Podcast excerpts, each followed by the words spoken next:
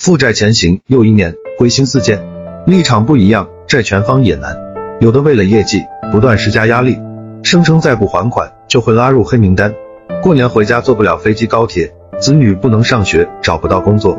不少负债的人已经不属于自己，为了家人期待的目光，谨慎的活着，渴望早日团圆，弥补亏欠。而且自己造成的后果，一人做事一人当，连累到家人，难免愧疚悔恨，于是被牵着鼻子走，彷徨不安。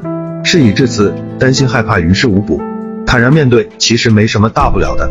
请看透所谓的黑名单，主要这两方面：征信报告和失信人。征信报告是客观记录信用行为，比如逾期、呆账等，提供参考，不做好坏评判，只会影响房贷、车贷等审批。征信黑成摊。不会影响生活和出行。失信人是走完诉讼流程还是偿还不上，才有可能纳入失信人名单。确实会影响自己的出行。搭乘交通工具时，不能选择飞机、列车软卧、轮船二等以上舱位，不能乘坐巨字头动车组列车全部座位，乘坐其他动车组列车座位等级有要求。家庭成员之间是不同的民事主体，或不及其儿，父母更没有协助偿还的义务。对子女的影响，只是不能就读高收费私立学校，作为普通家庭就读公立院校就行。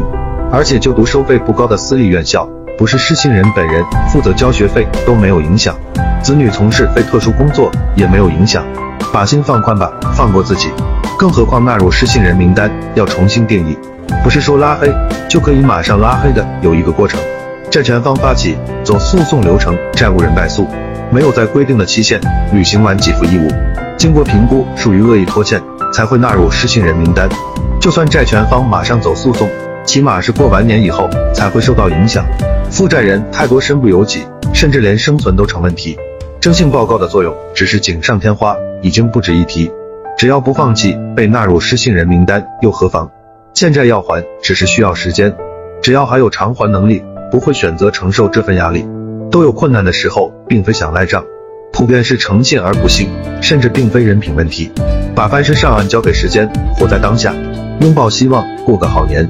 感谢关注，欢迎交流。